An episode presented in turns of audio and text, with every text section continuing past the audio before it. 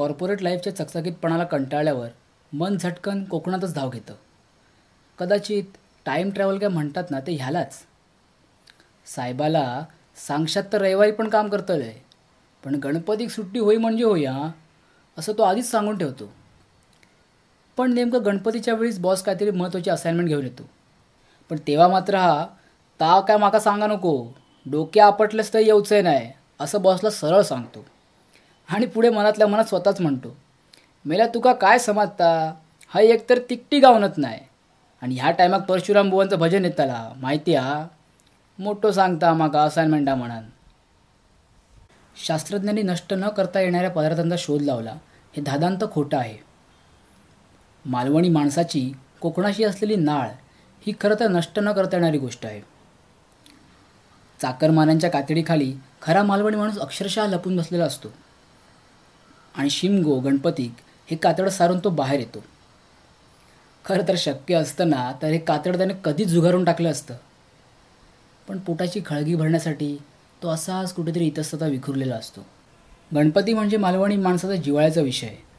असं म्हणणं म्हणजे पाण्यात पडल्यावर भिजायला होतं असं म्हणण्यासारखं आहे.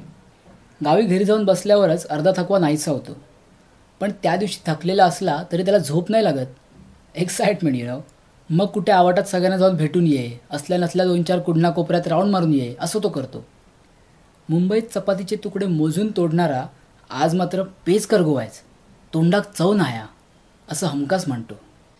मुंबईत कितीही मोठा टायकोटवाला साहेब जरी असला ना तरी इथे मात्र तो पिशी काखेल्या मारून बाजारात जातो. भजी आणि चाय खाऊन होय होय खाऊनच. आमच्या कोकणात चाय खातातच. अशी चाय खाऊन झाली की उरलेला बाजार रेंगाळत रेंगाळत उरकतो. उगाच कुठेतरी चार पाच कौंडाळा घेऊन बसलेल्या म्हातारीला काय गे पन्नास रुपये काय सांगतं? असं उगाच म्हणतो. आणि तेही मनातल्या मनात हसत. ती म्हातारीही तिचा रेकॉर्डेड मेसेज सुरू करते. नाही रे जिला खयव गेलंस तरी तुका पन्नास आकच गाव त्याला. मग तो पन्नास रुपये टेकवतो आणि म्हातारी काय देईल ते घेऊन येतो. आता गणपती अगदी दोन तीन दिवसांवर येऊन ठेपलेला असतो. पोटात फुलपाखरं चालू झालेली असतात. चतुर्थीच्या दिवशी हा ओटी घेऊन शाळेत जातो. ओळीने मांडलेले गणपती पाहतो आणि हात जोडतो. त्या बाप्पा गर्दीत सुद्धा ह्याची नजर आपल्या बाप्पाला शोधत असते.